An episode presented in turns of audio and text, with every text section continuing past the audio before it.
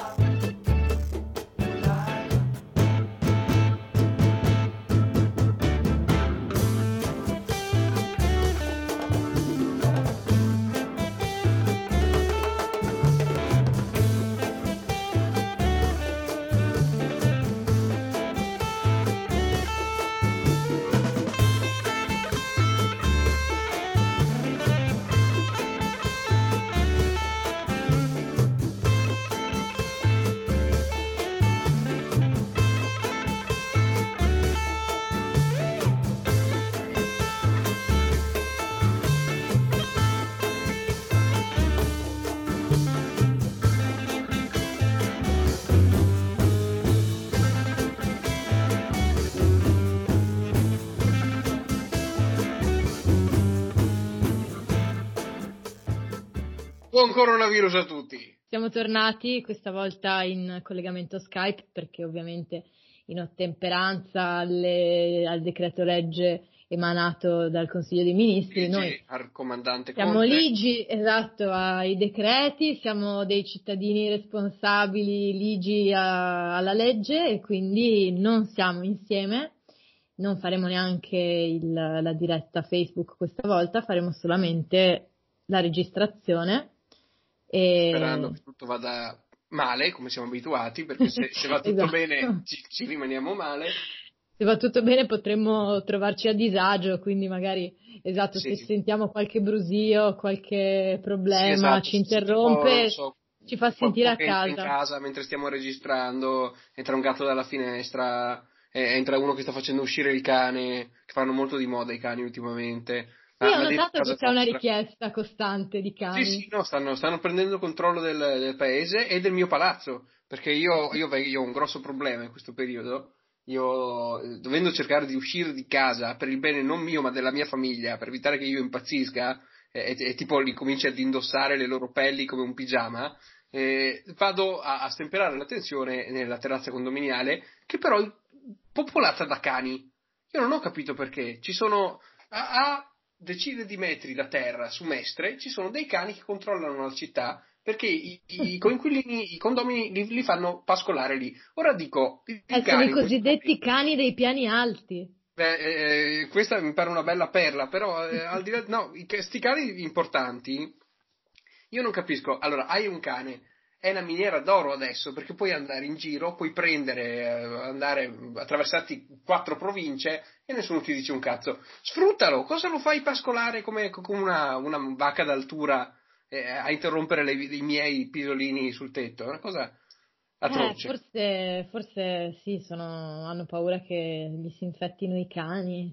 Eh, cioè, Ma, so. ma i cani non si possono infettare, purtroppo.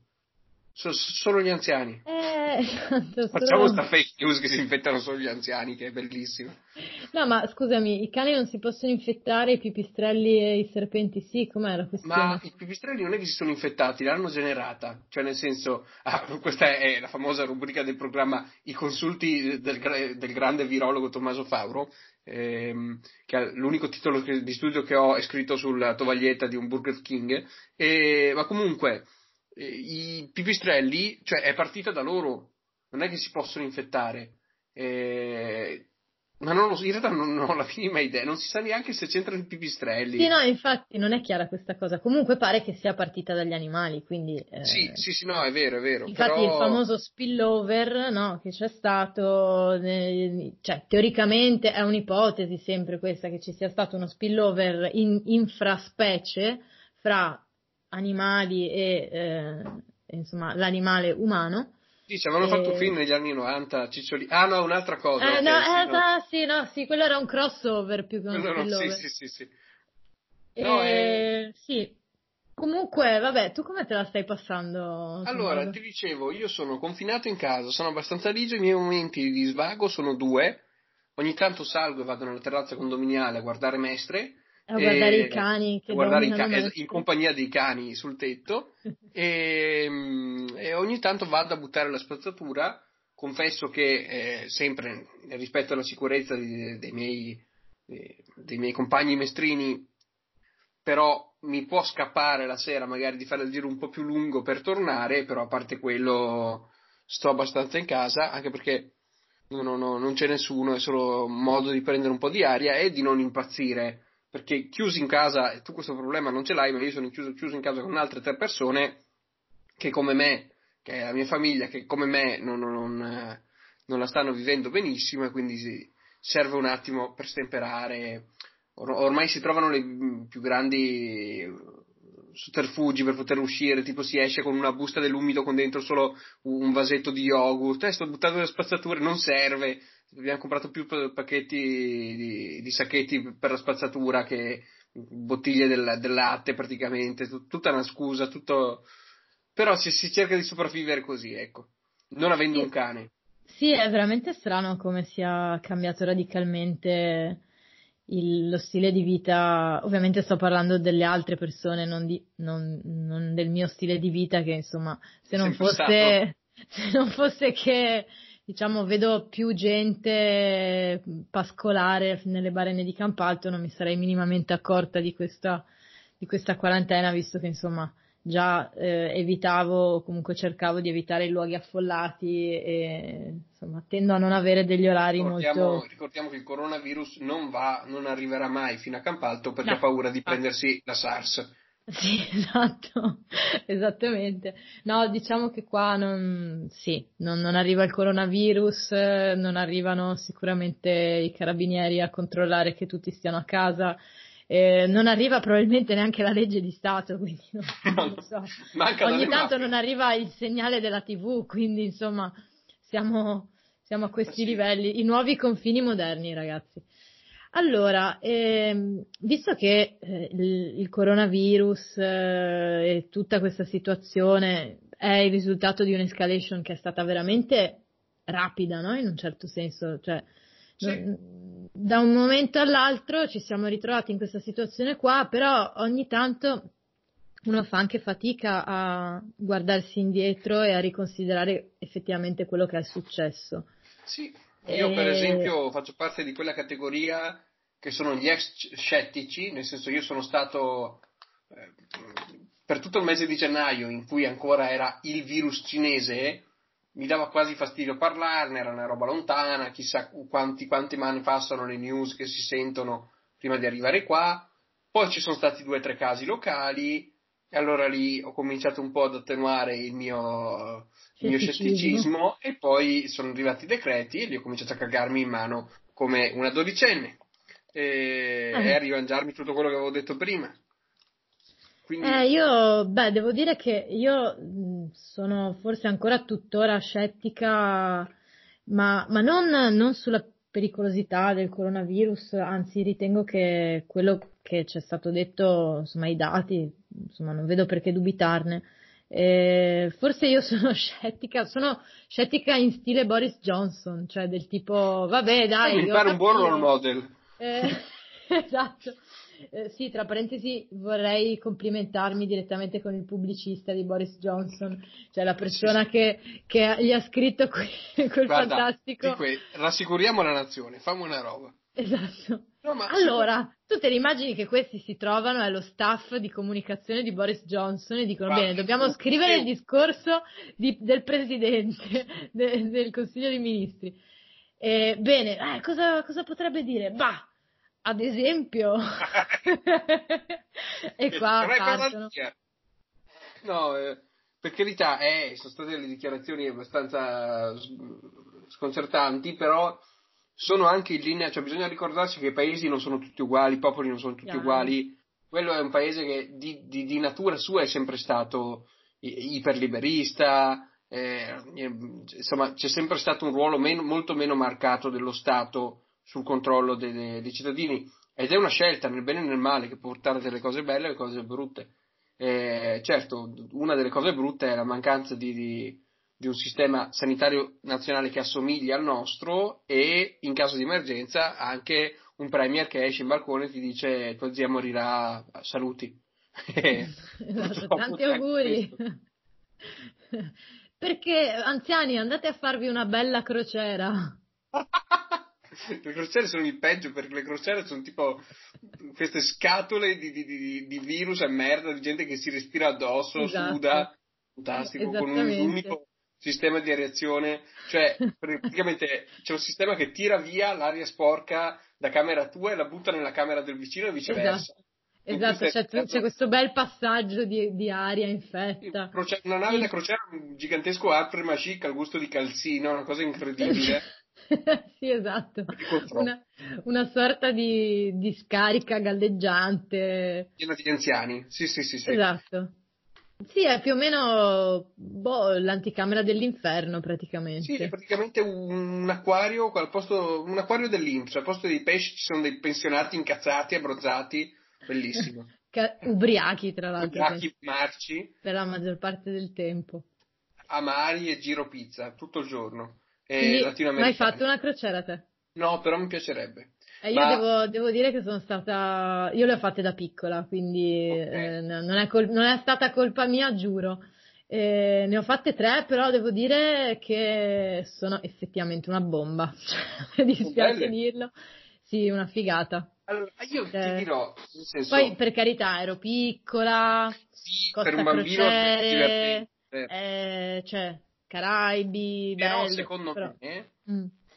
secondo me eh, ci sono dei modi, allora, di per sé pare una roba da anziani e pare una roba da incubo, soprattutto sì. stare tutto quel tempo chiusi, però mi piacerebbe vederla da determinati punti di vista, per esempio, c'è una cosa che non so se esiste in Italia, ma io vorrei fare il comico nelle navi da crociera, salgo lì, mangio gratis, faccio il cazzo eh. che voglio, giro, non ho, non ho programma né niente, mi pagano e sto lì a, a farsi Beh, spettacoli sarebbe, che vanno benissimo.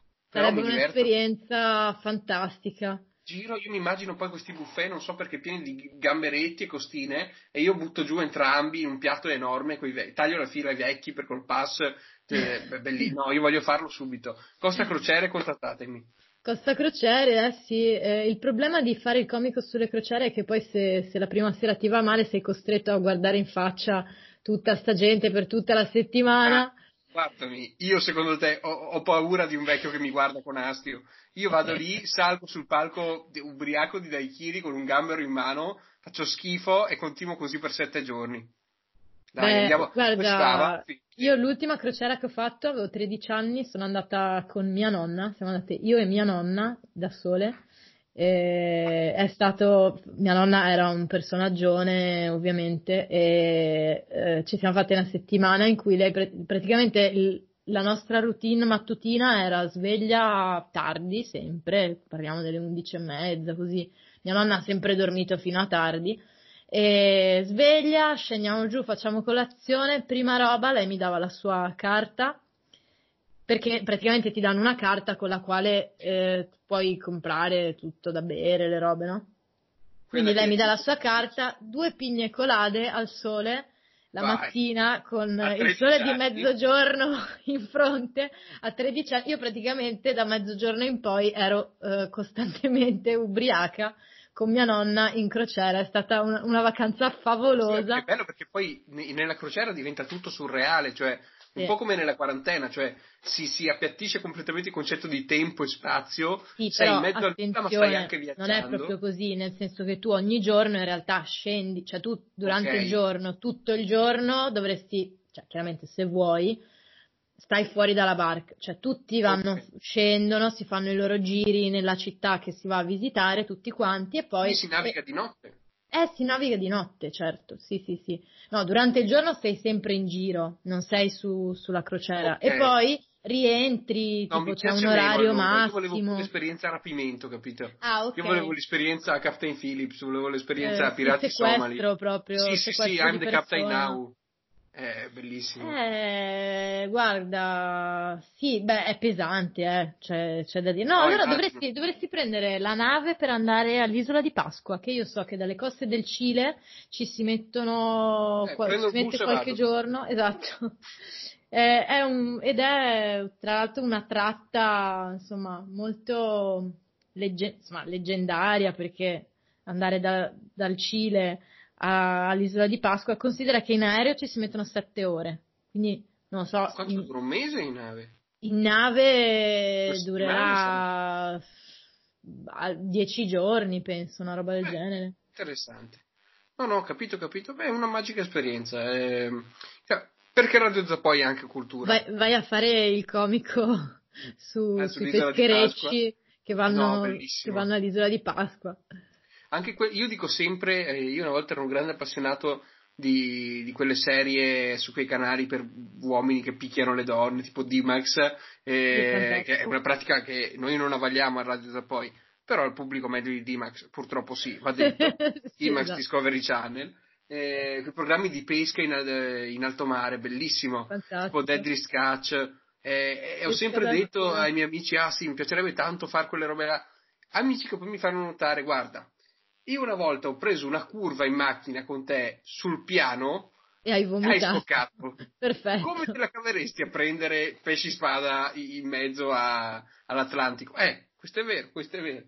Quindi mi piace guardarla la pesca d'altura, mettiamo così. Sì, diciamo che è molto più romantica se guardata dal sì, divano. Come idea, esatto, sì. E, piuttosto che direttamente in loco con pesci in faccia e alghe, alghe ovunque, alghe nelle mutande. Vabbè, comunque ehm, abbiamo già detto abbastanza di crociere, mi sembra. Sì, direi.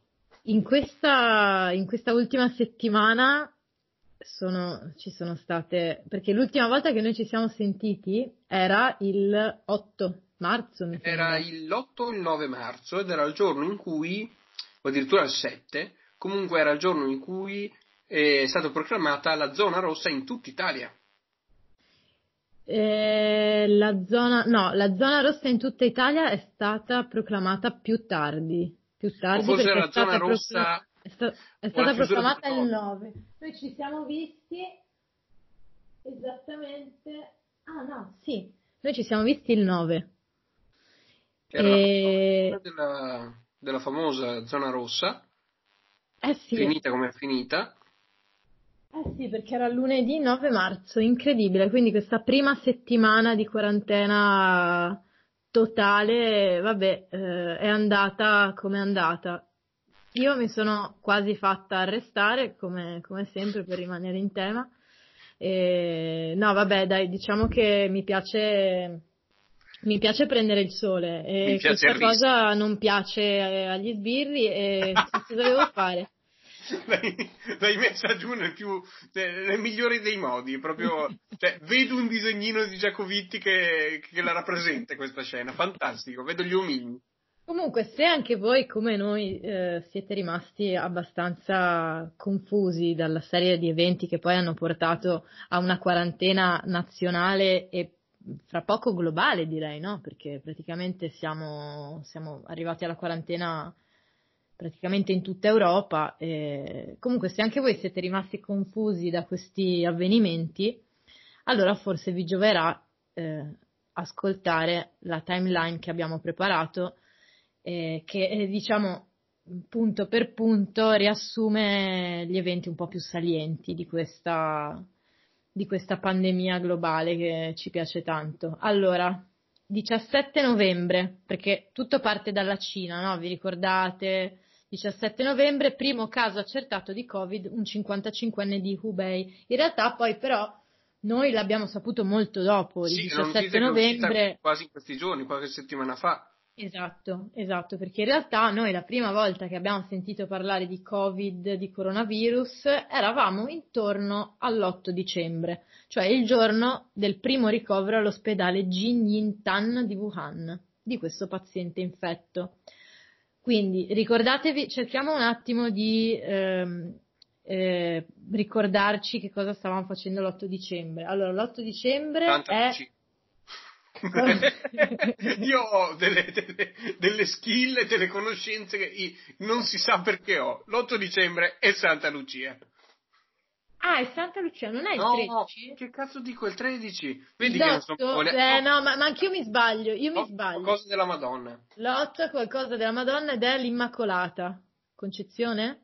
No? Guarda, su Immacolata la seguo, su Concezione resto un passo indietro, non sono sicuro. Eh, mi sembra qualcosa, sì, comunque qualcosa che ha a che vedere con la Madonna. Molto L'otto. tempo prima L'otto di Natale. Come? L'8 tradizionalmente si fa l'albero. L'8 si fa l'albero. Ah, dai, non lo sapevo. Io ero rimasto d'accordo così, poi non lo so. Eh, Ah, ok, quindi l'8 dicembre il Natale sta arrivando.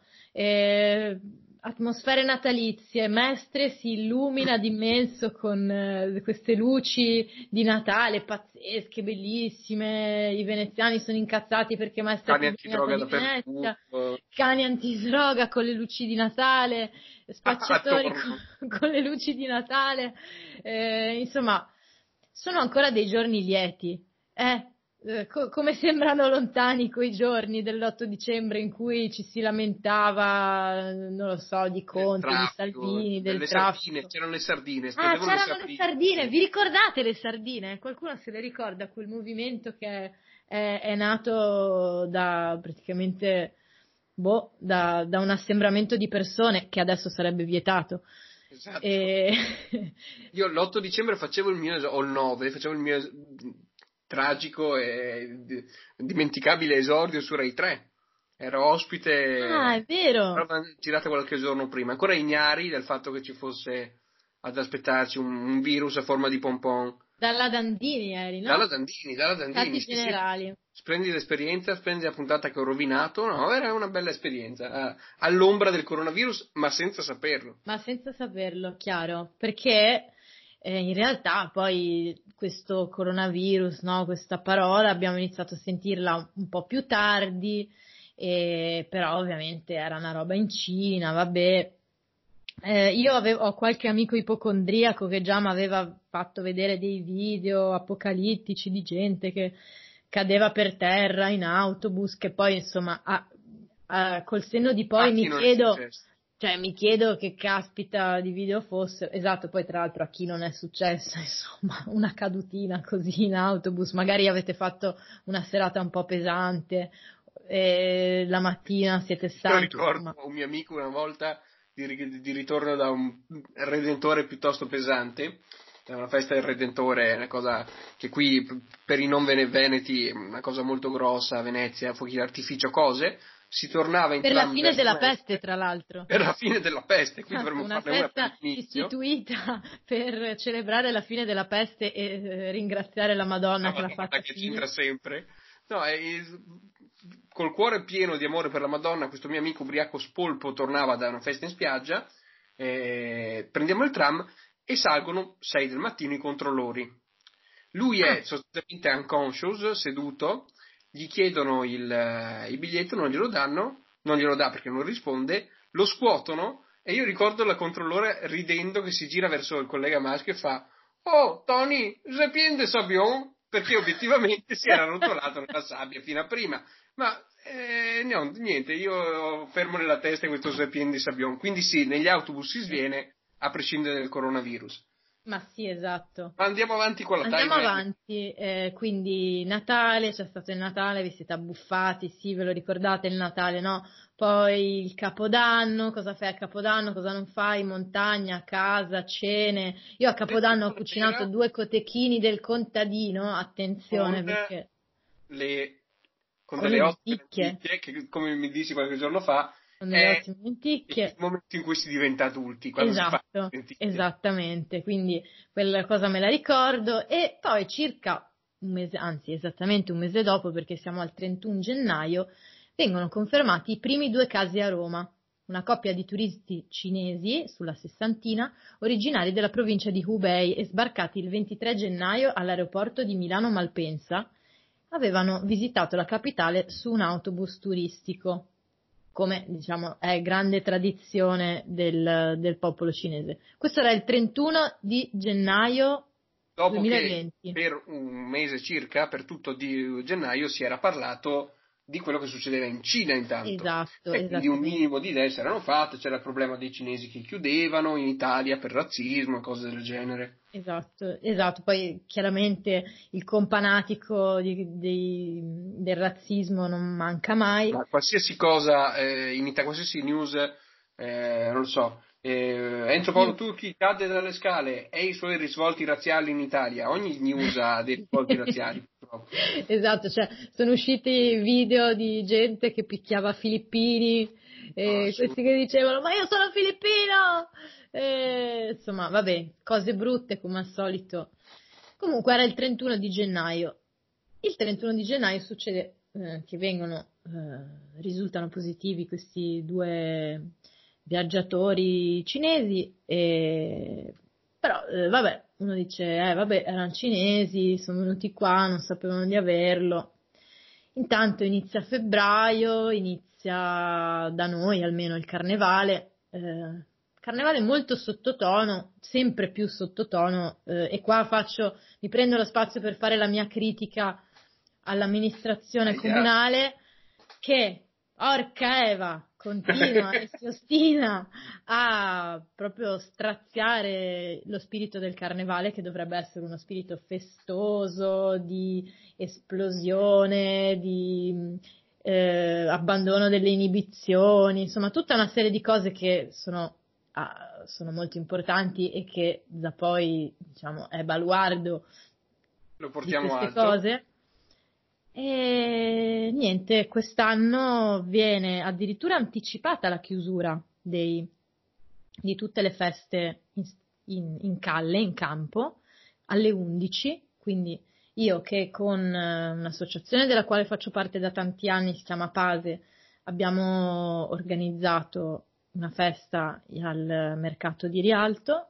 Oh, alle 11 dovevamo chiudere. Alle 11 c'era tutta la gente in festa, contentissimi, musica, gente che balla, eh? Alle 11 bisognava chiudere, quindi ecco, mi sono sfogata.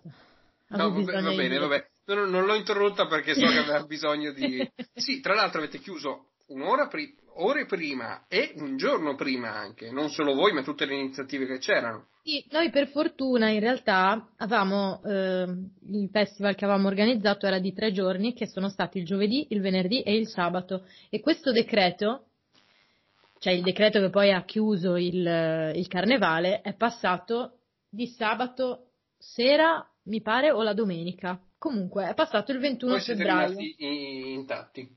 Noi siamo rimasti intatti perché abbiamo Sì. chiuso tutto e tanti saluti. Ad andare a quel Perché- paese è stato il martedì grasso invece. Esatto, il martedì grasso non c'è stato, non, c'è- non si è proprio palesato eh, perché appunto il 21 di febbraio, che era un venerdì, ah vedi era un venerdì, il coronavirus è in Italia, cioè arriva in Italia, sono passati 54 minuti dalla mezzanotte del 21 febbraio quando l'ANSA batte la prima notizia. Coronavirus, un contagiato in Lombardia. Questo è stato il primo diciamo, caso autoctono di coronavirus. Il eh, contagiato è un 38enne ricoverato all'ospedale di Codogno, che è un piccolo paesino, ci sono poco Di più di... Maurizio Milani, quindi- ricordiamo. Ah, tra l'altro, Il nostro che salutiamo. il padrino inconsapevole di- della mia partecipazione a Radio Zappoi. Eh, E, sì, que- Codogno è questo piccolo paese di poco più di 15.000 abitanti, eh, che diventa il principale focolaio dell'epidemia nel nostro bel paese. Quindi Poi- quando l'Italia si sveglia nel mattino del 21 febbraio, eh, la positività al test è già stata confermata da quest- di questo 38enne di Codogno. Sì, poi Volevi- arriva un secondo focolaio di cui non si è mai capito se effettivamente c'era una concomitanza, che era quello di eh, Voi Uganeo, più vicino a noi. Esatto, esatto, infatti, infatti eh, i, diciamo, i focolai principali vengono identificati nell'Odigiano, in alcuni comuni dell'Odigiano, e però poi nel pomeriggio viene fuori che ce ne sono altri perché non sono gli unici e appunto viene fuori questo contagiato Avo Euganeo. Sono passate da poco le 18 quando si scoprono altri due casi a Vo Eugano nel paese padovano distante 170 km da Codogno. E purtroppo alle 23.40 di venerdì quindi di quel giorno là, eh, questo signore 77enne di Monselice muore purtroppo all'ospedale di Schiavonia. È la prima vittima del coronavirus in Italia, questo qua. Quindi eh, il paziente zero, diciamo, viene identificato con questo 38enne di Codogno. Qui resta no, il paziente 1 perché comunque in Cina non c'era mai stato. Esatto, esatto, perché poi eh, si pensa che il coronavirus fosse stato importato mh, mm, tramite un, uh, un manager, questo manager di Fiorenzuola d'Arda che era rientrato dalla Cina, con cui Ma questo 38enne aveva vaccinato. Anche esatto. retroattivamente. Esattamente, infatti poi si scopre che questa pista è un vicolo cieco e l'uomo non ha mai avuto il virus, quindi il primo vettore del contagio in Italia resta ancora ad oggi un mistero, non si sa. Comunque questo 38enne di Codogno ce l'aveva, come ce l'avevano anche altre persone a Vo e Uganeo. Tra l'altro, che, che ironia questa, questa, cosa di sti paesini. Sì, bellissimo. Cioè, Ma io ho una teoria. Io che hanno il coronavirus. Che se è arrivato non è partito né da Vo Euganeo né da Codogno, con tutto il rispetto. Ma certamente. Eh, ma né da Mestre, purtroppo. Sarebbe molto bello. Eh, no, anche perché i collegamenti Wuhan, Vo- Euganeo, non so quello è il punto, siano. quello è il punto. Sarà collegamenti aerei. Eh, sì, esatto. Non so se eh, Ryanair ci fa la tratta. La Delta, secondo me. Ah, eh, Volotea forse. Volotea. Volotea è la peggiore. Una linea di bus con le ali, fantastico. Esatto. Comunque, io dico che se è arrivato, è arrivato in altri modi e quelli sono stati i primi casi che sono stati trovati, tutto qui. Certo. Ed era già in giro num- quando di, i numeri erano fermi a qualche centinaia, non è che quel centinaio di persone in du- due giorni ne ha infittate migliaia. Le migliaia sono state trovate dopo. Io dico che alla volta di febbraio, quando ne hanno trovati tre, in giro per l'Italia ce n'erano già mille e passa. Questo è il discorso. Ma sicuramente. Ma chissà quanti ce ne sono oggi, cioè questo è il sì, punto. Sì, sì, infatti il nostro mm. amico governatore, amico anche lui di questo podcast, ha eh, ipotizzato il dottor Zaia, il governatore del Veneto, i eh, tamponi a tappeto. Eh, che non, non, sarebbe sbagliata secondo me come cosa eh, in realtà. Mi dispiace avere, eh, vedi cosa Vero, fa. Dispiace, cioè, dispiace avere, dispiace essere d'accordo avere, con Zaia. Essere d'accordo con Zaia è un problema. Eh no, chiaro, però effettivamente però, almeno eh, cioè comunque indubbiamente servirebbe, ma anche solo per una questione di raccolta di dati, no? costoso e tutto, però meglio, cioè co- come potrà mai essere più costoso che stare bloccati sei mesi? Esatto. Perché una volta che sai chi ce l'ha, chi non ce l'ha, chi ce l'ha sta a casa, chi non ce l'ha eh, continua. Non dico che, che, va a far feste, però eh, continua quantomeno. Cioè, c'è un problema. A me dispiace eh, alzarmi in difesa del capitalismo perché è una cosa che solitamente non faccio. E, però pu- purtroppo uh, cioè, sta, è passata una settimana e siamo tutti felici che facciamo i flash mob e mettiamo gli striscioni, ma dal punto di vista degli skei non si può andare avanti mesi eh, o anni così. Eh no ragazzi, no, stiamo già, in realtà noi siamo già abbastanza nella merda, eh, adesso no, non per insomma, non per essere troppo pessimista, ma eh, io penso che quando usciremo dalla quarantena definitivamente moltissime persone saranno disoccupate e mol- ci saranno molti, molti problemi. E più che altro eh, bisognerebbe fare una sorta di decreto in cui si dice ok, per questi mesi chi doveva pagare un affitto non lo paga, chi doveva pagare le tasse non le paga, cioè non lo so, dico io. Il problema è che poi del resto eh, i medici, gli ospedali, le medicine, i macchinari, tutte queste cose qualcuno le dovrà pur pagare, quindi eh, anche qua c'è un problema. Perché ho capito che c'è un, un'emergenza sanitaria, ma questa emergenza sanitaria necessita di tutta una serie di misure che però costano e quindi se il paese è bloccato, queste misure come, come si fanno a, a, pagare? Come fai a pagare gli infermieri, lo staff medico, tutte queste cose qua? Eh, per carità, adesso stiamo usando i soldi dell'anno scorso e vabbè, ma l'anno prossimo vuol dire che non, non, non ci sono i soldi per pagare i medici? se la gente non paga le tasse. Però come fa la gente a pagare le tasse se, se non, non gli entra un euro? Certo, certo. È, è molto complesso. E allora qua io vorrei tanto, insomma, mi auguro, ma sicuramente sarà così, mi auguro che l'Europa, insomma, non, non, tentenni più, non cessi di, di esitare e, insomma, prenda un po' una, una posizione chiara e concreta ma penso che sarà così alla fine. L'appello di Bibi Scarpa alle istituzioni europee. Al Parlamento europeo, grazie. Arriva e... in bici con una borsa di stoffa, oi là. Ma perché? Entra, ma... una bellissima immagine. Ma perché la borsa di stoffa?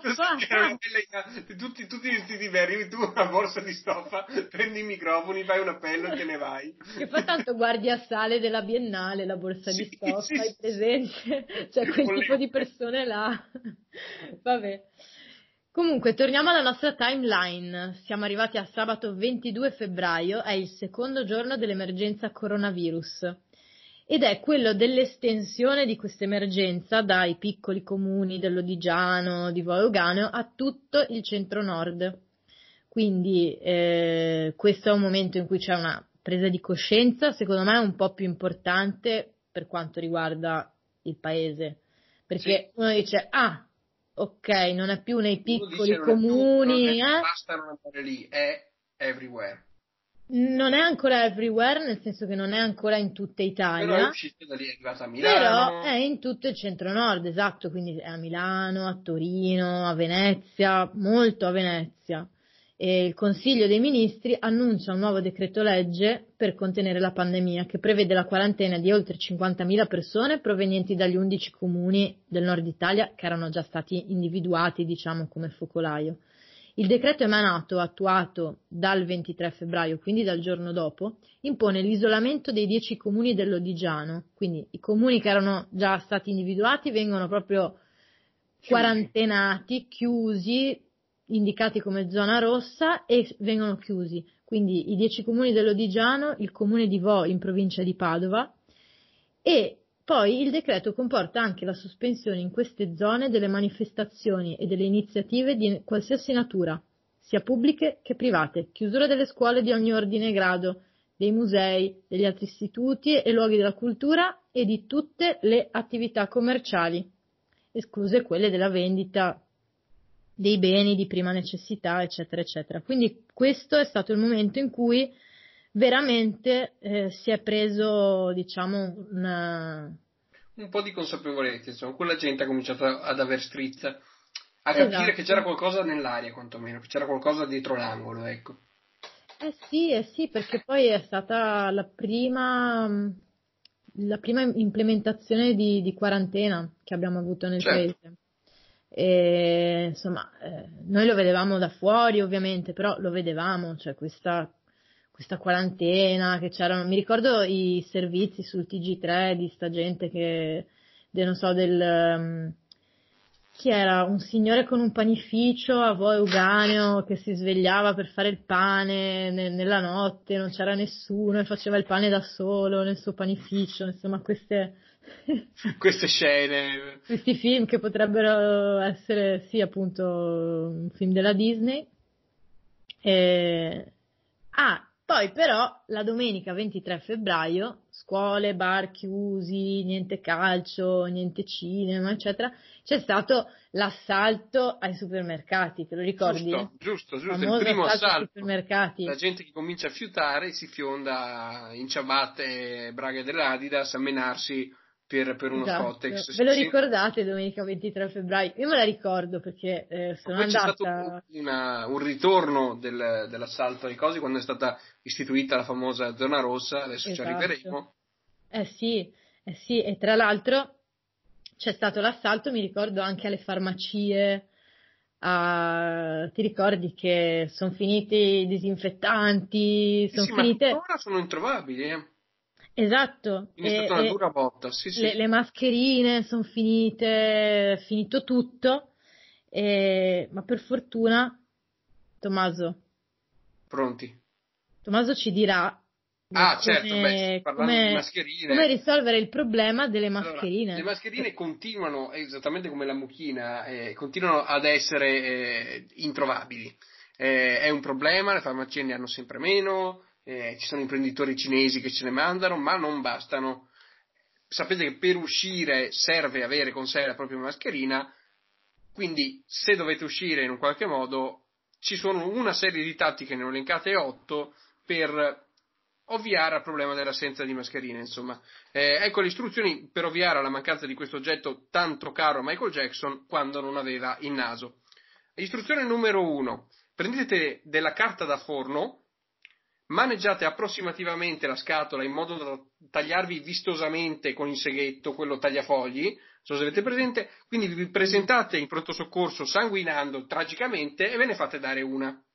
Oppure, tattica numero due, girate per mail a un vostro vicino un articolo di Rovigo Today dove si dice che le mascherine sono dannose per la salute e il giorno dopo eh, andate a frugare nei cassonetti condominiali in cerca di qualcosa di bianco e verde. Oppure, tattica numero tre, Qualcosa tu- lo trovate. qualcosa lo trovate, magari un assorbente, se è verde è strano, ma qualcosa lo trovate. E realizzate, eh, questa è la tattica numero 3, realizzate delle mascherine artigianali, ma di un certo lusso, in marmo di Carrara, con il tutorial che troverete sul sito di Radio Zappoi. Cioè, eh, l'hai caricato, vero, il tutorial per fare le Chiaro, mascherine in marmo? chiaro, Mi certo. pare giusto. Tattica numero 4, potete ri- rinunciate a malincuore alla mascherina, ma per rimediare pregate molto, perché quella può aiutare sempre. E, a chi è che si prega, Tom? E se, lo dico, se dico quello che stavo per dire, ci chiudono il podcast. Stavo, stavo per mettere degli aggettivi, non, è- non so se è il caso, perché ogni volta che mi arriva questa domanda io parto come un treno. Eh, eh, sì, purtroppo è più forte sono, di noi. sono scusate. molto orgoglioso del mio autocontrollo in questo momento. A chi è che si prega? A por... Eh, eh, eh, oh, Ma consiglio numero 5, usate la mascherina dell'aerosol non per proteggervi dai germi, dato che non serve a niente, oltre che a creare un cerchio rosso che prude attorno alla bocca, ma per dare l'illusione di, di averne una, perché con la mascherina dovete uscire in modo che i poliziotti della ronda eh, non si sospettiscono e non ti salgano salgano in casa. Quello potrebbe essere un problema per molti. Consiglio numero 6, prendete un anziano, che sia un vostro parente o meno, non importa, e ponetelo tra di voi e gli altri nei momenti di contatto con altri estranei. Non è detto che la cosa vi salverà dal virus, ma di sicuro almeno non sarete i primi a crepare, perché c'è l'anziano di mezzo. Anche questa può essere una tecnica. Tecnica numero 7. Copritevi bocca e naso con un qualsiasi animale da compagnia, avendo in questo modo anche una pratica scusa per fare una comoda passeggiata, visto che serve l'animale di compagnia per, per fare questo tipo di escursione. Sconsigliate i pipistrelli. Consiglio numero 8, non respirate direttamente. E qui finisce mia- il mio elenco di comodi suggerimenti per affrontare i problemi dell'uomo di oggi. Ecco, eh, grazie Tommaso, ti ringraziamo Prego, tutti, sempre un piacere anzi ti ringrazio a nome, a nome dei nostri ascoltatori perché eh, attenzione, cioè, queste mascherine eh, sembra che veramente siano sparite, ma non solo dalle farmacie, dai supermercati, da questi posti qua, ma anche dagli ospedali, cioè io sento robe abbastanza apocalittiche. Poi sai, ognuno di noi ha Sì, sicuramente un, un contatto in ospedale che magari è la mamma dell'amica, della zia che fa Sì, l'infermiera le o mega manovrone cioè, hanno fatto tre, un- cioè, i 3 miliardi della famosa manovra da 25 miliardi che hanno fatto sta settimana sono destinati solo a, ad attrezzatura Mascherine. medica. Eh, no, 3 miliardi di mascherine non lo so, però è una buona fetta. Beh, insomma, se vogliamo farle in marmo di Carrara, eh, cioè, Vabbè, ma quella, quella è un'esclusiva di Radio Zappoi, non, non, non regaliamola al governo, non, dovremmo non fare è caso. mascherina firmata Radio Zappoi. Sì, per prendersi più virus però serve. esatto. comunque in mezzo, fantastico.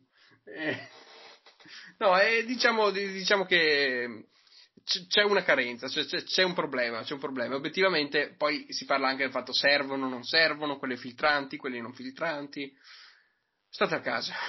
state, sì, a, state casa. a casa. State a casa, sì, no, ma infatti io poi eh, sono una di, quei, di quegli scettici che insomma sì. ha sempre paura di una svolta autoritaria dello Stato in consulta e diciamo l'inizio della rivoluzione della quale ovviamente sarei sicuramente un leader. Grazie, grazie, sì.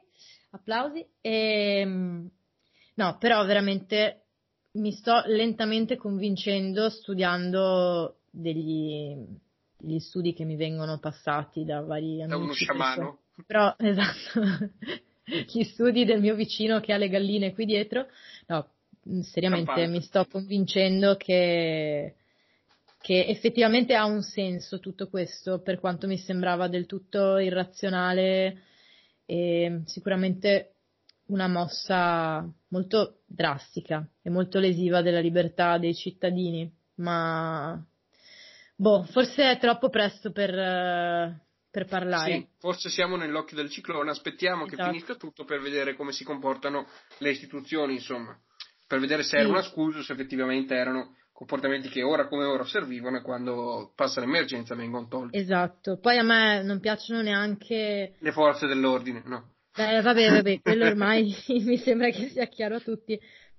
No, diciamo che non mi piace quando trovo delle notizie che sono boh, lacunose, che non vengono spiegate bene, cioè piuttosto preferisco leggermi uno studio di 25 pagine so che ci metto, non so, un'ora perché, per leggere sì. tutto, per capire che cavolo Però sai quello che bisogna Però, sapere. Sai, certo. eh, cioè, bisogna basarsi sui dati perché altrimenti cioè, è inutile basarsi su cose, dietrologie.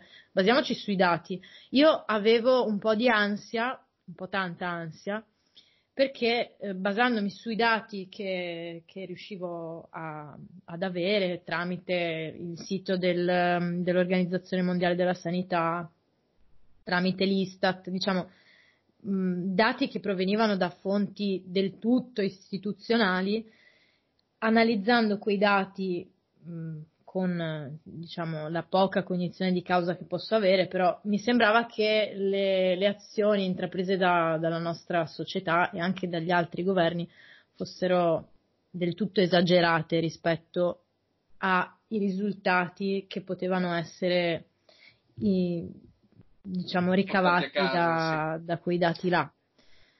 Però, vabbè, dai, adesso più o meno mi sto un attimo tranquillizzando perché vedo che poi ci sono degli studi molto approfonditi che spiegano bene la curva esponenziale di crescita e perché ha senso chiudere prima tutto per evitare, cioè per, per cercare di bloccare. che dovrebbe fare questo virus. Esatto. Che solo esatto. con manovre del genere si può un po' spostare, forse.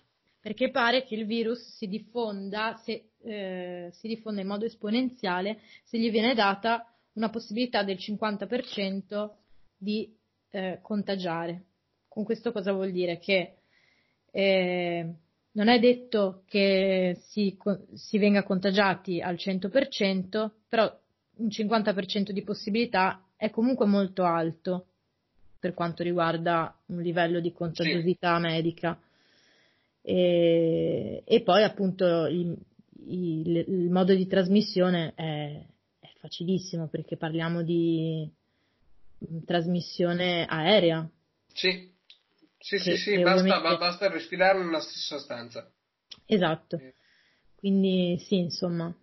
Dai, mi sto, mi, mi, mi sto, un attimo tranquillizzando paradossalmente. Ora che, ade- ora che so che il virus è effettivamente per pericoloso, eh, esatto, sono più tranquilla per quello che riguarda le, le prese di posizione de- dei nostri governi. Poi con tutto rispetto il Premier Conte non ha neanche il physique to roll dell'uomo forte al comando, cioè non ce lo vedo no, esatto, esatto. Piazza Venezia. No, questa voce, no, io non lo so fare, però c'è sempre sta... Il naso chiuso, questa è la teoria di...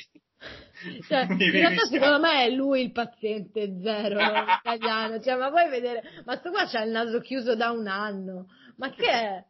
Ma com'è possibile? Ma, ma, si vada a far vedere da, dall'odonto laringoiatra, come caspita si chiama? L'odonto laringoiatra è quello che ti toglie i denti dal naso, ricordiamo. Ah, L'odonto ah no. sì. no, volevo dire l'otorino laringoiatra. Scusate. Eh, però, però, so che adesso c'è il master nuovo. Arriva alla bocca e... è un nuovo master che stanno facendo a Padova. Sì, sì, no, esatto, sì, sì, eh, eh, insomma, anche te, Cassino, non sai queste cose. Chiedo scusa. Eh, no, comunque secondo me potrebbe essere Conte perché caspita, veramente sta andando avanti da un anno con sto naso chiuso, ma, va, ma vatti a far togliere le adenoidi, ma non so neanche io, che cosa aspetti? Boh. Conte, hai un uh, consulente medico e l'hai trovato in Radio Zappoi. Esatto, ma si sarà fatto il tampone? Questo non lo so. Bella domanda. Perché noi, eh, quanti politici sono contagiati al momento? Tanti politici locali, tanti assessori al nord, tanti, eh, ci sono due in Parlamento. E, beh, penso di sì, perché una volta che hanno trovato quelli in Parlamento hanno fatto anche il tampone agli altri parlamentari, però mm. Conte non è un parlamentare. Non lo so, non lo so, non lo so. Spero non ce l'abbia per lui, lo saluto. Eh no, certo. No, poveretto, io so che... No, Zingaretti penso stia meglio. O... Zingaretti non è, è, sempre stato asintomatico, però continua Ah, ma chi era quello che stava male? Eh, scusatemi. I politici non lo so, che è stato proprio male male non lo so. Però Zingaretti ha preso corona, cioè ha proprio contratto il virus, era, aveva il culo di essere asintomatico però. Oppure è peggiorato non lo so. Eh, ah, allora, no, vi, vi posso, ecco, vi posso assicurare che Conte ha fatto il tampone ed è negativo. Questa era una notizia del 9 marzo e sì, quindi Conte l'ha fatto ed è risultato negativo al tampone. E allora che cazzo è sto naso? Sì. Infatti, cioè... c'è comunque un problema, avete fatto metà del vostro lavoro, C'è un problema. Conte, ma che hai? Oh? Eh vabbè, Conte è negativo, è risultato negativo anche Trump, se non sbaglio, è risultato negativo Forse Macron. Bolsonaro, ma sono uscite delle notizie strane. No, no, Bolsonaro, è vero, Bolsonaro se l'era presa prima pareva se la fosse presa, poi è uscita la notizia che non se l'è presa. Ah, Io ho una teoria. Una delle, oh, sono uscite due notizie, una delle due deve essere vera, questo è il discorso. Non credo uh, se il fatto che non ce l'ha è stata una smentita data in un video in cui il, fa il gesto dell'ombrello, cosa vera, cosa vera, lui in un terrazzo gigante che fa il gesto dell'ombrello e dice che non ce l'ha. questo è il mondo in cui viviamo, questa è la simulazione in cui viviamo adesso. Eh, io mi permetto di dire che, che, non è quella la verità, o che non è per forza quella la verità, secondo me c'è qualcosa dietro. O ce l'ha o non ce l'ha. Anche perché non... secondo me Bolsonaro c'ha un po' il debole per i pipistrelli, no? sì. A me piace questa eh. cosa che Radio Zapoi, la posizione ufficiale di Radio Zapoi è il coronavirus, la malattia dei pipistrelli. cioè, prendi solo da loro, se uno l'ha presa vuol dire che mm, tu fai delle cose strane la notte in Transilvania. No, no, guarda, esatto. veramente sì, sì. E mi dà un po' l'impressione. No, vabbè, diciamo che Radio Zapoi è la radio che si, gli piace farsi dei, dei nemici a tutti i livelli statali, mondiali, in tutto, in tutto Tutte le band di, di, di, dell'inizio degli anni 2000 in negrita. E, Ti salutiamo. Speriamo che tra l'altro stiano benissimo, sì, che sì, non abbiano. Che alcuni di loro non si, siano ammalati. E quindi alcuni. Comunque, no, Comunque tornando a noi, noi stavamo, eravamo arrivati al 23 febbraio e all'assalto dei supermercati. Io sono andata a fare la spesa, se non sbaglio, proprio il 24 o il 25 febbraio e mm, me lo ricordo molto bene perché sono arrivata eh, in supermercato, non c'era diciamo quella situazione apocalittica che avevo visto in alcune foto, diciamo sì mancava qualcosa però insomma devo dire che comunque era ben fornito. Il, eh, lo scompartimento del supermercato che era veramente carente eh, era quello degli alcolici allora, sei in Veneto, Questo se molto su dove vivi. In, però... caso, in caso, di pandemia globale eh, vai al supermercato e il Campari è finito. Quindi, Quindi cosa fai? Spari alla guardia della sicurezza. è inevitabile, ragazzi. Eh, cioè, qua si vuole mantenere il, l'ordine sociale senza l'alcol, buona fortuna. Perché chiaramente noi ricordiamo che in Veneto c'è una percentuale della popolazione che è perennemente, costantemente ubriaca, un po' tipo me e mia nonna in crociera, e che poi è, è, diciamo, è anche quello che fa in modo che ci sia questa pace sociale costante, perché sono, sono, sono ovattati. L'alcol ci dà una mano, questo si Sì, sa, soprattutto ogni in tanto, dai. eh, Ma tra l'altro, a proposito di alcol che ci dà una mano, ti ricordi quando era uscito quel video dei ragazzi a Volganeo al Ah, bar? sì, dicevano che l'alcol ci protegge, sì, sì. Beh, eh, que- quello è, è il mio dentista, sì, sì, sì. Un- non lo sapevi. Quello, quello è un medico di, di stirpe, è famoso. Vado a Un Vaugano, plurilaureato. Quello è il suo ufficio. Lui mi riceve lì con un ugo in mano, con un ugo in mano e fa quello che deve fare. Pieni di denti per terra, denti e cicche, un bar bellissimo. Esatto. Una volta Eh, arrivato un cinese e fa, oh scusa, ma che condizioni igieniche avete qua? Cioè noi, noi Esatto. almeno il pipistrello te lo serviamo col, col tovagliolo, qua tutto, tutto a mano, tutto per terra. Tutto per terra. È un bar anche, E questo è bello. Può essere. a volte. Aspetta, che giorno è? Sì, oggi sì.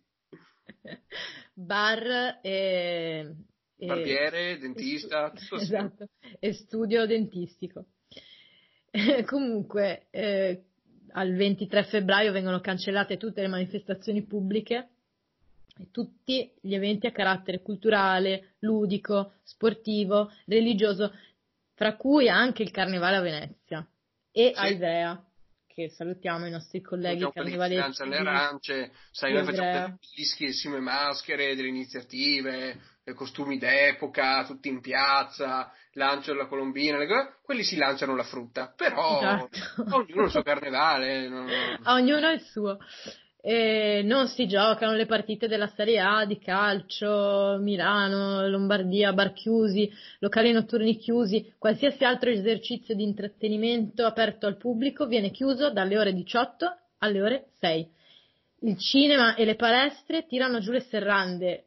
Te lo ricordi quel giorno? Dovevamo andare Io a vedere ricordo, il Parasite. giorno, il giorno prima che chiudessero i, i cinema, Bibi Scarpa che mi chiede di and- con la notizia già uscita, cioè la notizia era il decreto regionale diceva da domani i cinema chiusi, però da domani. E in quel da domani chi si infila? Bibi Scarpa che mi chiede di andare a vedere Parasite.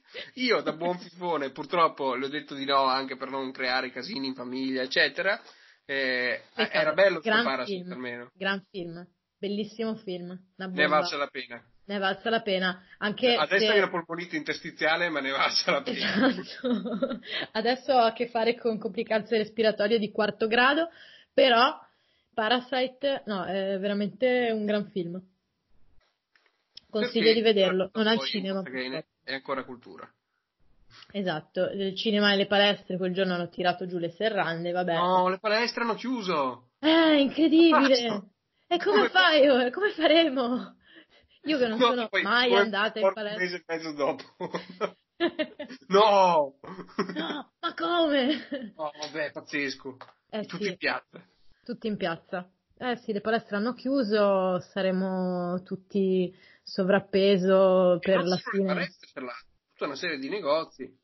Eh no, chiaro, tutta una serie di negozi, però eh, attenzione, il 23 febbraio non era ancora il momento in cui hanno Ah, chiuso tutti i certo, negozi, certo. Perché il 23 febbraio hanno chiuso, diciamo, hanno iniziato con l'intrattenimento. Hanno detto, Sì. no, vabbè, l'intrattenimento, i cinema, i bar, queste robe qua. Tra l'altro anche i bar in realtà non erano ancora del tutto chiusi, perché No, potevano stare aperti fino alle 18, ok? E e infatti questo era il momento in cui la gente si lamentava e diceva, ma, ma io sta roba però non la capisco, perché allora i bar possono stare aperti fino alle 6 e dopo no, cos'è sto virus fino alle 6 non fa niente, dopo le 6 ti attacca, cioè ti ricordi che c'era questa polemica Sì, sì, no? in sì, cui sì. si diceva, boh, ma I ha?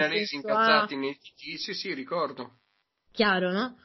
E, e appunto era il periodo dei supermercati presi d'assalto, le mascherine, gel disinfettanti per le mani che diventano beni di prima necessità Eh, il, Ministero della Salute, il Ministero della Salute inizia a diffondere dei consigli per evitare il contagio, quindi anche loro diciamo, si attivano sui social e, e intanto gli altri paesi confinanti all'Italia iniziano ad avere un po' di strizza, perché se vi ricordate bene, la Francia eh, inizia a chiedere molti più controlli alle frontiere che in teoria non dovrebbero esserci, ma in realtà... Però cominciano sono. a sbatterci fuori, insomma. Esatto. L'Austria ci va proprio blocca tutto il Brennero, i treni, c'è stato un caso quel giorno di un treno partito da Venezia eh, che viene bloccato per ore perché c'erano dei casi sospetti, eccetera, eccetera.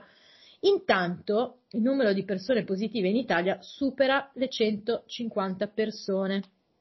Ok, quindi nel giro, allora da il primo, dal venerdì primo febbraio che c'è stato il primo co- contagiato al 23 febbraio, due giorni dopo, c'è stato diciamo un incremento da 1 a 150 per quello che ne sappiamo noi, chiaramente. Sì, poi, di casi registrati. mai di certo, casi certo. registrati, esatto, perché poi tra l'altro c'è il fatto che l'Italia ha effettivamente fatto veramente molti più tamponi rispetto alle altre, agli altri paesi.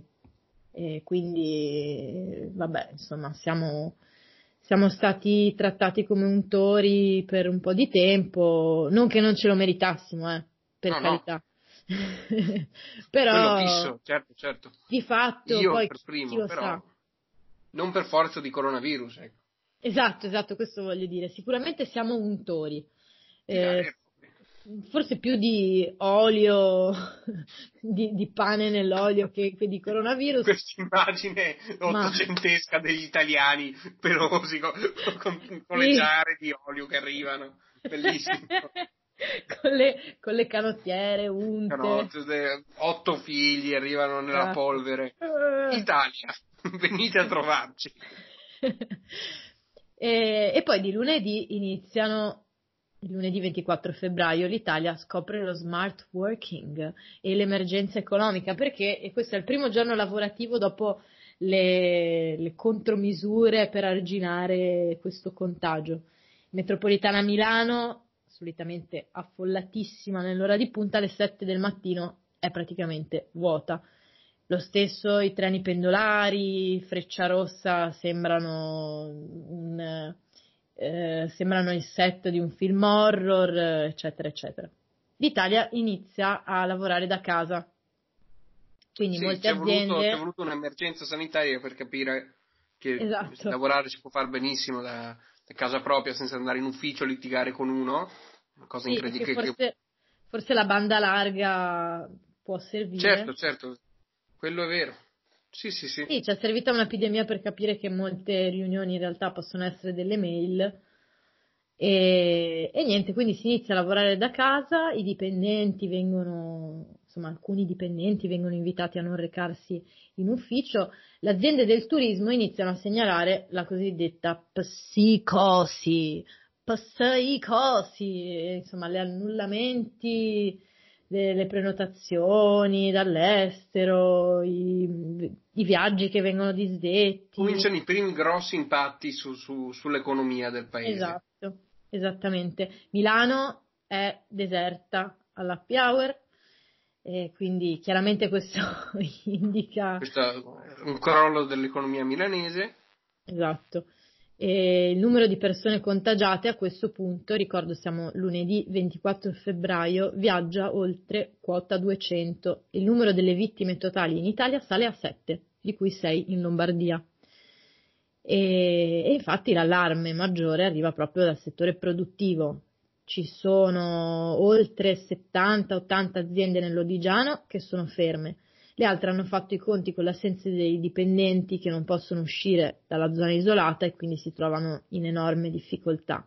Il premio Giuseppe Conte sempre con il naso chiuso si fa sentire e inizia a dire l'impatto economico potrebbe essere fortissimo.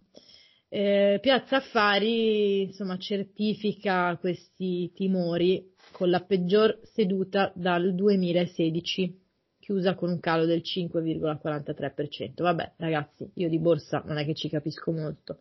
Però le cose andavano male, questo c'è chiaro. Però è evidente. Poi passiamo a martedì 25 febbraio, il giorno dopo, il famoso martedì grasso, che giusto, sì, il martedì grasso che sì. però non c'è stato. Il martedì skinny.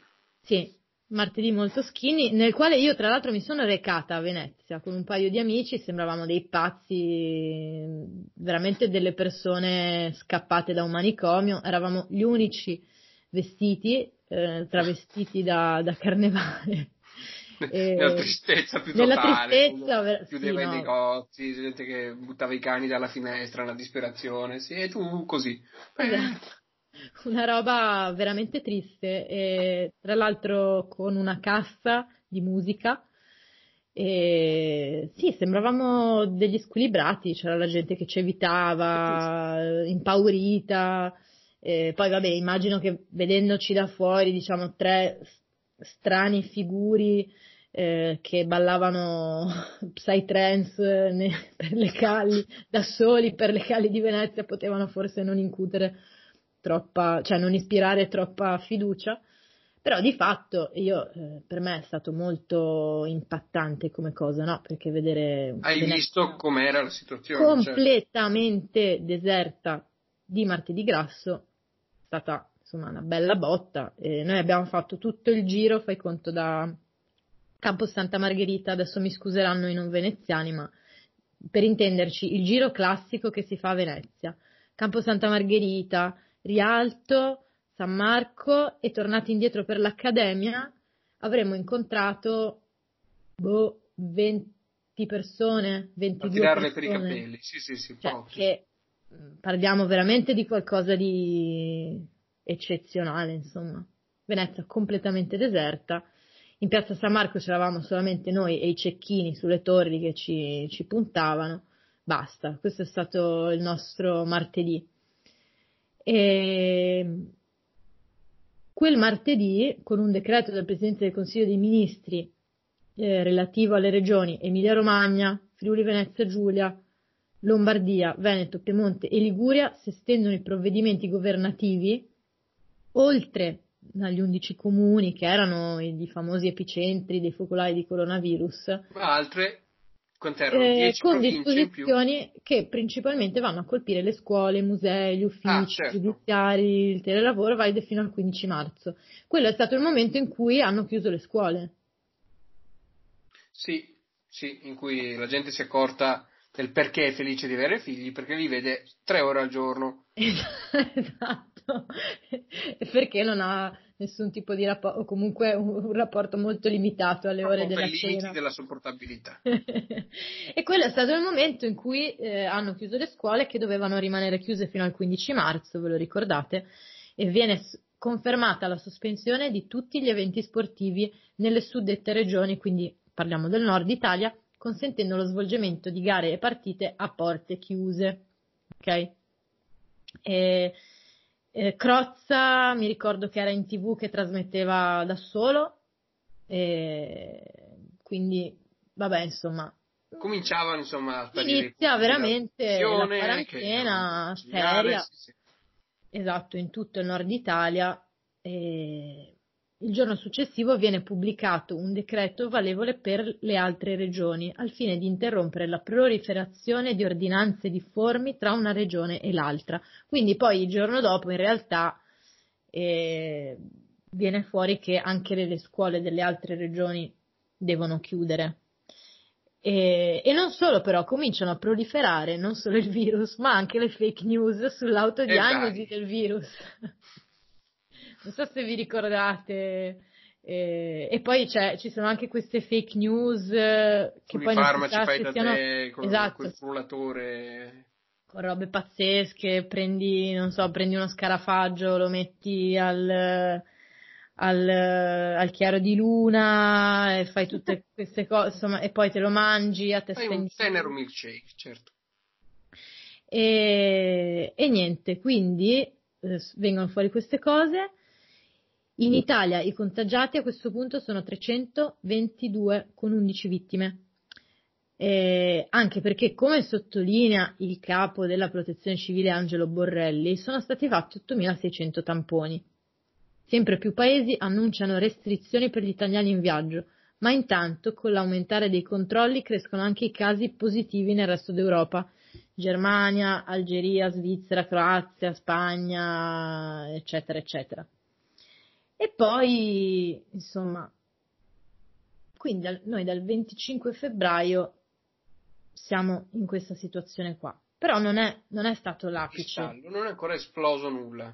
Non è ancora esploso nulla perché il 4 marzo, con un ulteriore decreto presidenziale, il governo annuncia misure valide sull'intero territorio nazionale, la sospensione delle attività didattiche in tutte le scuole di ogni grado e università fino al 15 marzo seguente, la chiusura delle porte di tutti gli stadi a livello nazionale fino al 3 aprile ed indicazioni riguardanti l'accesso di parenti e visitatori alle strutture sanitarie, per gli istituti penitenziari e penali per i minori. Questo è stato il momento in cui abbiamo visto le rivolte dei detenuti. Sì, for, no, forse le rivolte dei detenuti sono arrivate con eh, la zona rossa nazionale. Dici che sono arrivate dopo?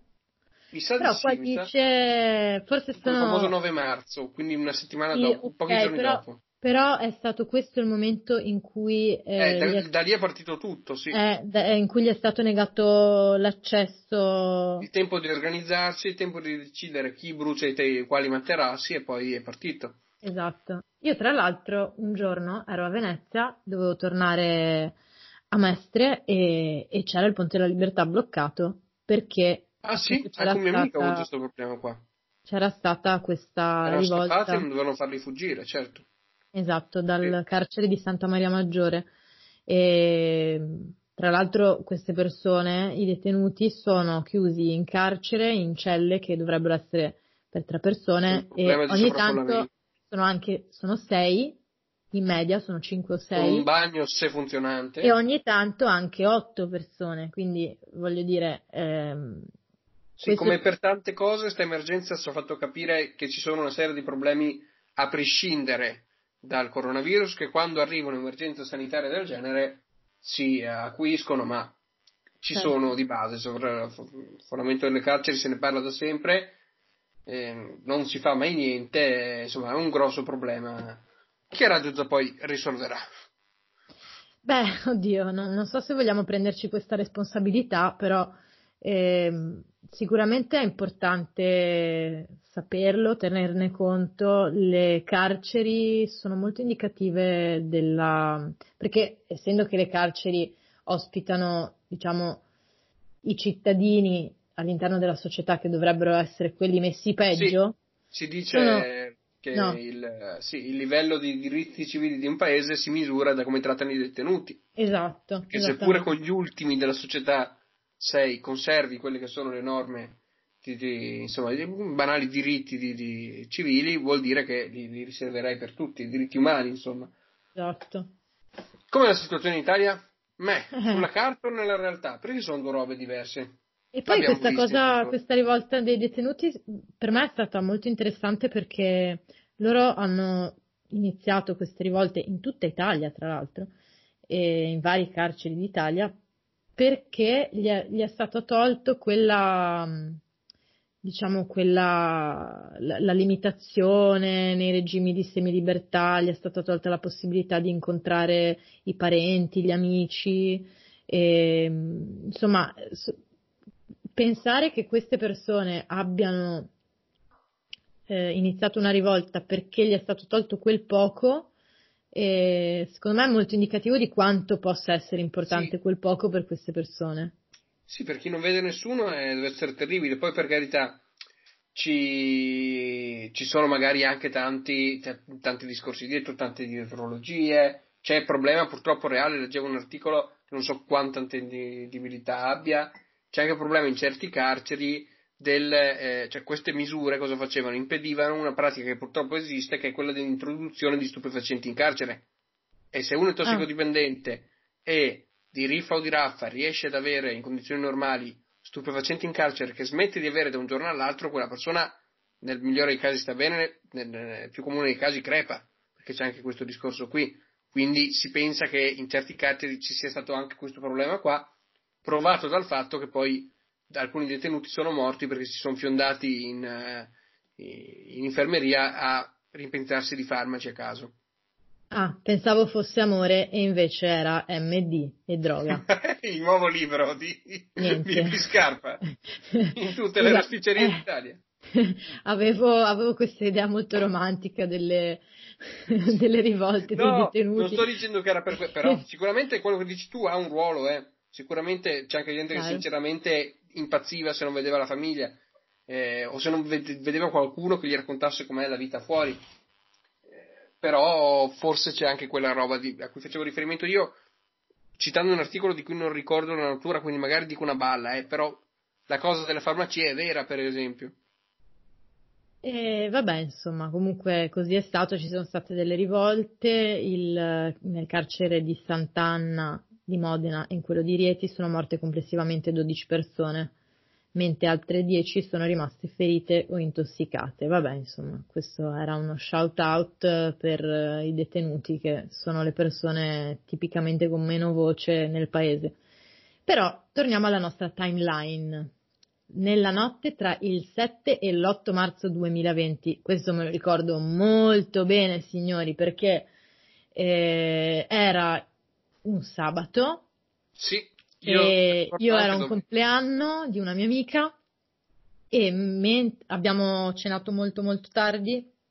Alla fine di questa cena, quindi veramente parliamo di, delle undici e mezza, così della mezzanotte. Di quattro ore dopo rispetto a quando era uscita la notizia. Ah sì? Che era uscita prima di cena, sì. E vabbè, insomma, comunque qua eh, parlano, viene, fuori questa, questa, notizia, cioè shut, lo shutdown totale del nord Italia. Il Presidente del Consiglio emana un nuovo decreto che sostituisce quello di prima, del primo e del 4 marzo, con delle misure restrittive che si applicano alla Lombardia e a 14 province del centro-nord, Modena, Palma, Piacenza, eccetera, ma anche Treviso e Venezia e Padova qua in Veneto, per un totale di 16 milioni di persone ed altre che interessano tutta Italia. Con questo decreto vengono abolite le cosiddette zone rosse stabilite all'inizio della pandemia e si vieta ogni spostamento da e per i territori soggetti a restrizione, nonché all'interno dei territori stessi. Quindi la zona rossa che prima erano quei fa- famosi comuni dell'Odigiano, comuni dell'Odigiano esatto, la zona rossa viene estesa e a tutto, a tutto il nord Italia praticamente. Sì, diventa... E... Sì, sì, diventa... diventa grande par... gioia di quelli che stanno giù per quattro giorni però. Eh. Grande gioia di chi sta sotto il Po, anzi, da Piacenza in giù, con poi un twist dopo quanti giorni? Due forse. Eh sì, sì, sì. Infatti il giorno dopo viene poi pubblicato il decreto hashtag io resto a casa. Io adesso non so se il decreto contenesse l'hashtag. No. Ma sì, in conteneva? Tra l'altro abbiamo visto assieme, dottoressa Vivi Scarpa, nella Scarpa House, eh, Conte faceva riferimento proprio all'hashtag. Ah, cioè a microfoni aperti, aperti, ma quello con la seconda zona rossa, con la zona rossa totale, quella, quella del totale. nord. Mm-hmm. Ok, quindi l'hashtag io resto a casa perché eh, è incredibile che nel mondo di oggi, però è anche naturale. Il, il governo parla con gli hashtag, sì sì, ormai. Il, è... governo, i decreti vengono fatti già con, con l'hashtag, ecco, questi, questo è il 2020, questo è il futuro, signori. Tenetevelo. Tenetevelo, ciappa. E quindi con questo provvedimento tutti i comuni, cioè all'interno di questi comuni tutte le attività commerciali al dettaglio e servizi di ristorazione vengono vietati, come gli assembramenti di persone in luoghi pubblici o aperti al pubblico. Quindi questa è la vera quarantena estesa per il momento a nord, alcune parti del nord Italia, eh, fra i quali però anche la provincia di Venezia, infatti noi ci eravamo dentro e questo era appunto la notte, diciamo, fra il 7 e l'8 marzo. L'8 marzo la gente, tutti ormai sapevano di questa notizia, siamo rimasti un po' così, eh, con, con questa, boh, un po' interdetti. E il 9 marzo, track, L'Italia impone una quarantena a livello nazionale fino al 3 di aprile. Il 9 marzo comincia la situazione in cui siamo oggi da appunto una settimana, esatto. no, da un 10 giorni in realtà. Da 9 giorni, sì. Come ti stai vivendo tu? Eh, come li sto vivendo? Cioè, ti... E questo è il punto. I primi giorni, ogni giorno era una roba a sé, era una roba del momento. Adesso la si sta metabolizzando, secondo me. Adesso sì. è, una cosa. Ma e... allora. Scusami, no, no, dimmi. no, dicevo, secondo me cominciamo ad impazzirci tra una settimana, cioè tra una settimana mm. si sentono psicologicamente grossi, perché non è solo uscire di casa, è fare cose, avere roba da fare, entrare in contatto con la gente, è alzarsi lunedì mattina e dire questa settimana qua faccio questo, questo e questo che non c'è più. E se sei funzionato così per 20, 30, 40, 50 anni, quanti ne hai, smettere da un giorno all'altro, in più magari finire chiuso in casa con tutte le problematiche che ci possono essere. Sei in una casa piccola, o sei in una casa con più persone, o sei in una casa di merda senza finestre, insomma, può essere. Cominceremo a vedere, secondo me, la gente cedere, cominceremo a vedere la gente affacciarsi con la testa della nonna in terrazza e non è un flash mob. no, ma poi tra l'altro abbiamo visto che insomma anche dei bei video in questa settimana di persone che cantavano eh, tutte insieme dai terrazzi, no? queste cose molto romantiche. Sì, eh, ci sono eh... stati anche dei troll molto belli fatti a ce- celebrities, a celebrità fra i quali Madonna, eh, Katy Perry, insomma altra gente, gente che ha montato Katy i Puglia, video, altre celebrity locali. Eh, eh, gente che ha montato i video degli italiani che cantano tutti insieme, però mettendoci le loro, le loro degli audio de, delle loro canzoni e loro subito, oh grazie italiani che cantate me. E non era vero niente ovviamente, ah. quindi cioè, proprio sono cascate Ciao, malissimo. Sempre un piacere. Esatto. No, eh, ma il bello poi eh, di Steve Flash Mob è che in Italia li stiamo tutti snobbando, cioè se ne parliamo per farci meme e per mandare i video delle vecchie che escono in balcone con, con, battendo tostapane col mestolo. All'estero invece condividono questi video di cose mai viste da noi italiani con i nostri occhi, di gente che si mette d'accordo, fa il concerto, fa il coro gospel su palazzo, con, con le chitarre, i violini, e dicono, ah, gli italiani, che classe. No, non, è, non succede, non è stato girato qua sta roba. Non esiste, sarà stato girato nelle Filippine quel video lì. Qua ci sono quattro vecchie che escono in balcone e urlano sbattono il tappeto sul cane. No, no, no, No, no, non esiste, non c'è nessuna armonia. No, no, assolutamente, soprattutto in, in condominio non c'è, non c'è alcuna armonia. E, allora, il 9 marzo, scusate, ritorniamo un attimo al, alla timeline. Eh, L'Italia inizia la sua quarantena a livello nazionale fino al 3 aprile, quarantena alla quale siamo soggetti anche oggi. E, in poche parole, sull'intero territorio nazionale è vietata ogni forma di assembramento di persone in luoghi pubblici o aperti al pubblico. In realtà anche nelle proprie case, in teoria, poi chiaramente, cioè, se uno vive con una famiglia di 10 persone, non è che ci può far tanto. Li amasse. Eh, li amasse, insomma, si fa esatto una sorta di Hunger Games eh, casalingo, chi vince sopravvive e non ha il virus. Esatto, poi io qua davanti agli occhi ho il eh, decreto proprio della gazzetta ufficiale, non ve lo leggo tutto, però diciamo a grandi linee. Sono sospesi gli eventi e le competizioni sportive di ordine e disciplina, vabbè, le cose che avevamo detto prima alla fine, no, non ve lo leggo per non, eh, per non eh, annoiarvi, però Tommaso ha preparato anche un quiz che serve un po' a tutti noi per ricordarci che cosa è chiuso e che cosa sì, non è chiuso. Allora, ci sono Perché non è molto di, chiaro, però magari ce lo ricordiamo. No, ma è, ma è, vero, perché è stata fatta molta confusione dal, dal, nostro Premier col naso chiuso su questo argomento. Ci sono una serie di eh, attività commerciali che possono, nonostante il decreto, continuare ad operare. Eh, io adesso ho preparato per l'appunto questo piccolo quiz per te, dove in quattro blocchi ti espongo tre un gruppo di tre attività commerciali e tu mi devi dire quale delle tre attività è ancora aperta. Dunque, okay. parto col primo blocco. A. i bar per insegnanti delle, delle superiori segretamente omosessuali. B. I barbieri per cani. E C. Le cristoteche. Le cristoteche? Cosa sono le cristoteche? Eh, le discoteche dove si, si, suonano solo canzoni di chiesa. Bellissime. Ah, Madonna. Beh, io direi a questo punto le cristoteche perché purtroppo no, purtroppo, il nostro purtroppo... Signore Gesù non ha paro- paura del coronavirus, no? Dispiace, ma i, i, cattolici che amano far festa devono stare a casa, mentre a, a, meno che non abbiano un cane che debba tagliarsi i capelli, perché barbieri, io l'ho messo giù come barbieri per cani, ma i negozi di toletta per cani sono aperti. Cioè, i barbieri per umani no, ma se devi levare i peli del culo a birillo, sì. È Quale necessità più eccellente di fare la toletta al vostro barboncino, insomma.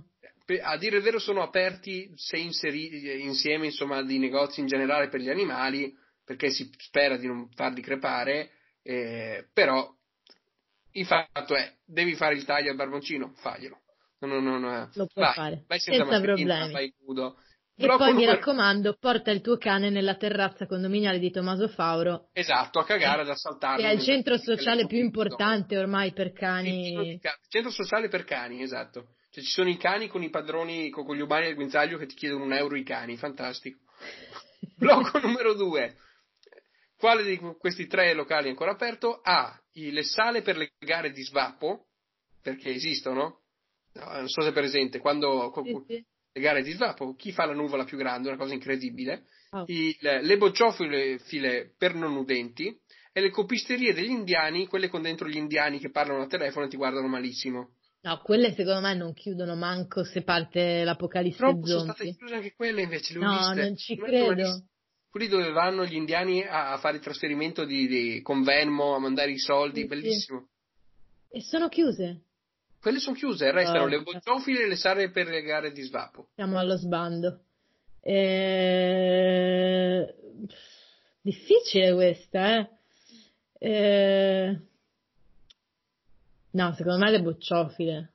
E invece sono le, cal- se le sale No, non ci Non credo. quanto- ma perché spesso sono all'interno dei, dei negozi di sigarette elettroniche Eh? o dei centri di sigarette che sono aperti perché sono equiparati alle tabaccherie.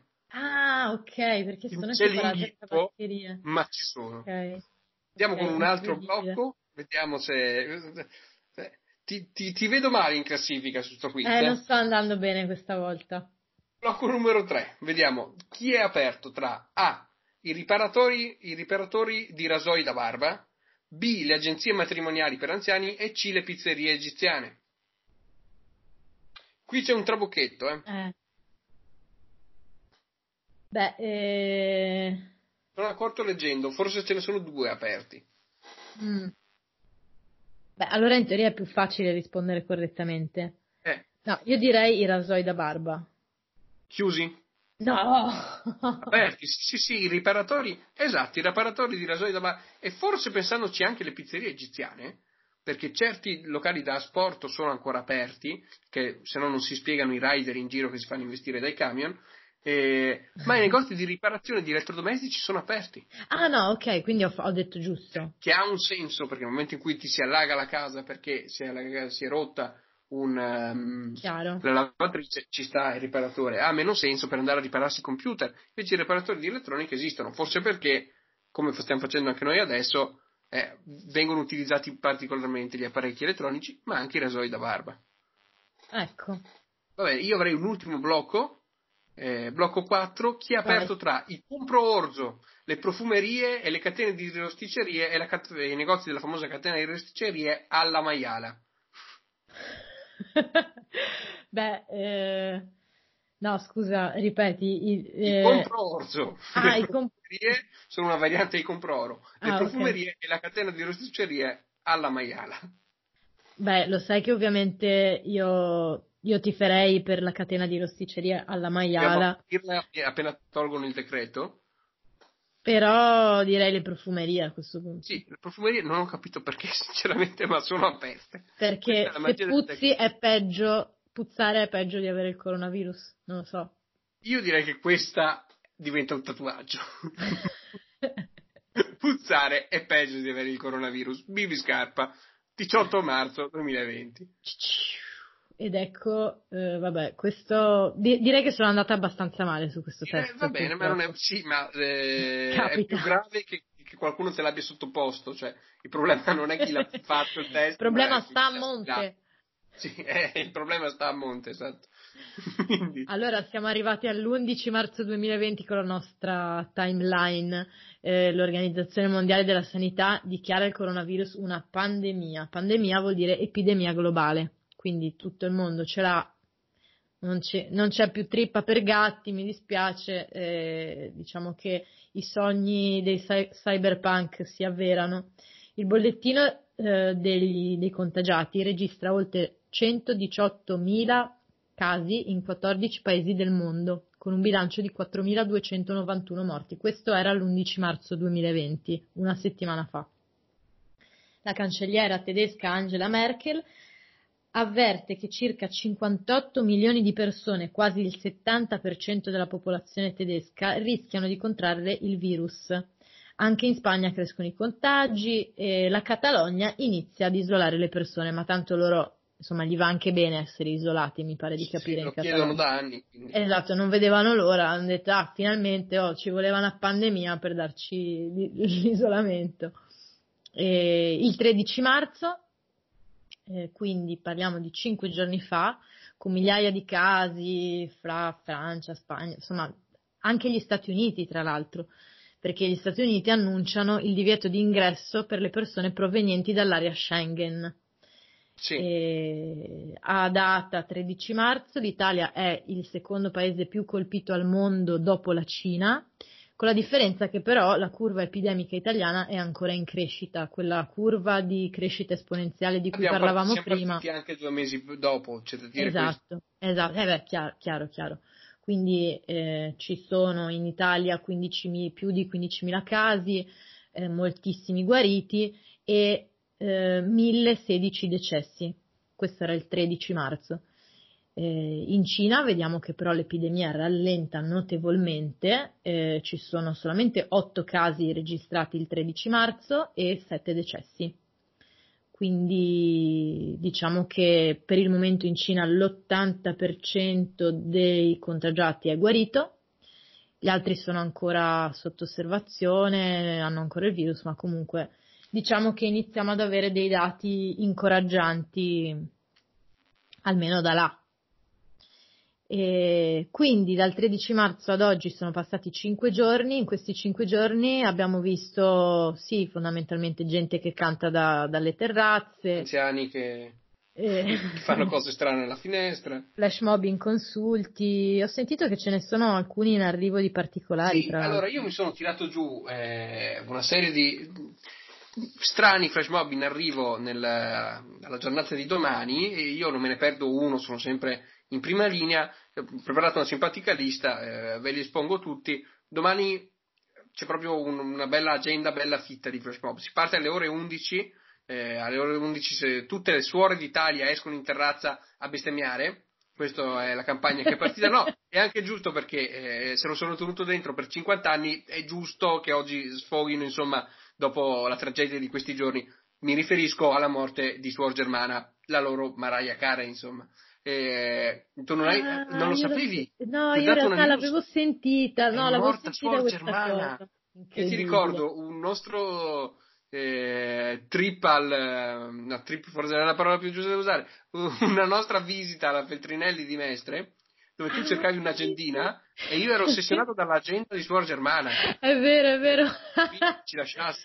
Incredibile, ma, incredibile. Ma, ma andiamo avanti con, con, i, con questi simpatici flash mob perché due ore per riposarsi e poi alle 13 si torna in uh, balconcino perché i proprietari di, di Trapano da cantiere escono in terrazzo con uno strumento acceso in mano che tanto musicalmente si è visto di peggio, insomma. Quindi è esatto, equiparabile alle esperienze musicali che abbiamo visto. Esattamente. Esatto, poi potrebbe essere anche una performance interessante dal punto tipo di vista. Tipo Stockhausen, esatto, sì. No, esatto, no, interessante. Una roba così un po' alla John Cale. Esattamente, alla John Cale, esatto, alla John Cale o alla John Cage anche. No, scusa, eh, infatti volevo dire alla John Cage. John Cale invece è, è, dei, que- che cos'era il Velvet Underground? Eh, quello del Velvet Underground, bravissimo, sì, sì. Perché Radio Zappoi, once again, it's also cultura. Oh yeah, ma, also cultura. Ma, ma saltiamo alle ore 15. Eh, alle ore 15 gli italiani usciranno in terrazzino, escono con un rasoio da bestiame in mano, quelli per, per, le pecore, e cominciano a radersi a zero urlando in solidarietà con i barbieri di tutta Italia che devono essere chiusi per colpa del decreto. È un bel Però, gesto. Non in solidarietà con i barbieri per cani che devono essere no, aperti. No, quelli sono aperti, i merda.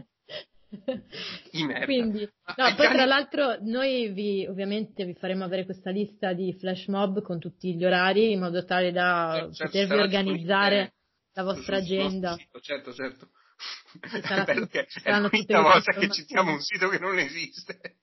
No, ma come non esiste? www.radiozapoi.com dove trovate tutti i podcast di Radio Zapoi e questa diciamo non sono propriamente delle, delle, puntate ordinarie di Radio Zapoi, perché questa è la serie che abbiamo denominato Cronache di inizio millennio, esatto. perché per coloro che ci ascolteranno fra mille anni... Sapore di virus. Com'è? Un podcast al sapore di virus. Mmm, fantastico. che profumino. I prossimi flash mob? Allora, alle 17 eh, gli spacciatori di tutta Italia si piazzeranno sulle terrazze condominiali armati di fionda e lanceranno dosi di, nei salotti degli anziani con la finestra aperta per fare un buon gesto senza rischiare però di perdere la merce, perché l'anziano gli entri in casa quando dorme e la riprendi, non è un problema. Alle ore 19 invece tornano i nostri amici i cani, perché i padroni di cani alle 19 si affacceranno alla finestra ed esporranno il cane per farlo cagare da remoto, dall'alto, così, tenendolo tipo Simba, in solidarietà, insomma, con gli italiani senza, senza cane che non sono, eh, insomma, non possono uscire, sono impossibilitati. È un bel gesto. Il cane è appeso così, tipo esatto. Simba, e lui fa quello che deve fare. Quindi non solo gli schitti dei piccioni, ma anche... Certo, non c'è nessuno per strada, non ci sono manco i esatto. cani, quindi ti devono colpire. Al massimo ti prendono la Yaris, se hai la Yaris so perché ho detto la Yaris, ti prendono la macchina. E tu non hai la Yaris, poi perché ho detto la Yaris? Va bene, ma spostiamoci alle 21, perché alle 21 Celentano esce in terrazzo da solo e canta azzurro, però male. Anche lui, anche lui gli, come hanno fatto gli altri italiani, mentre gli italiani lo guardano dalle altre finestre e applaudono. Perché, non so se hai notato, ma cantare azzurro, male, è una moda adesso.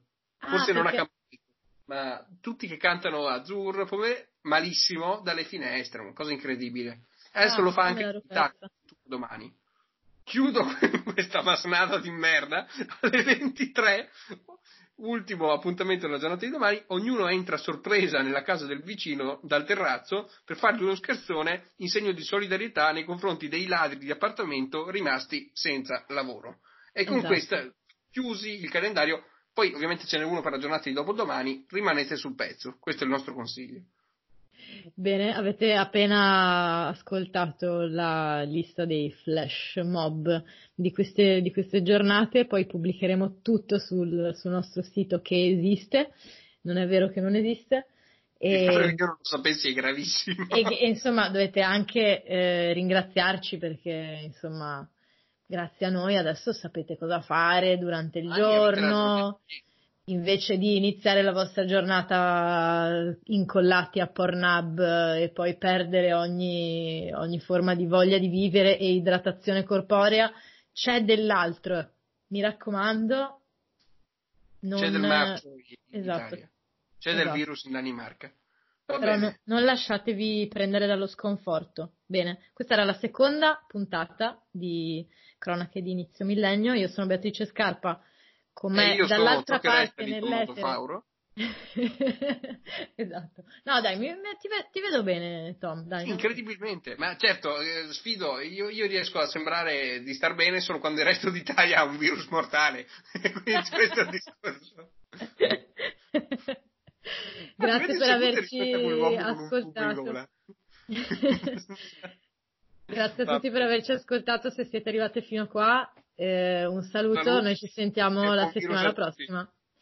Coronavirus. Coronavirus. Ciao.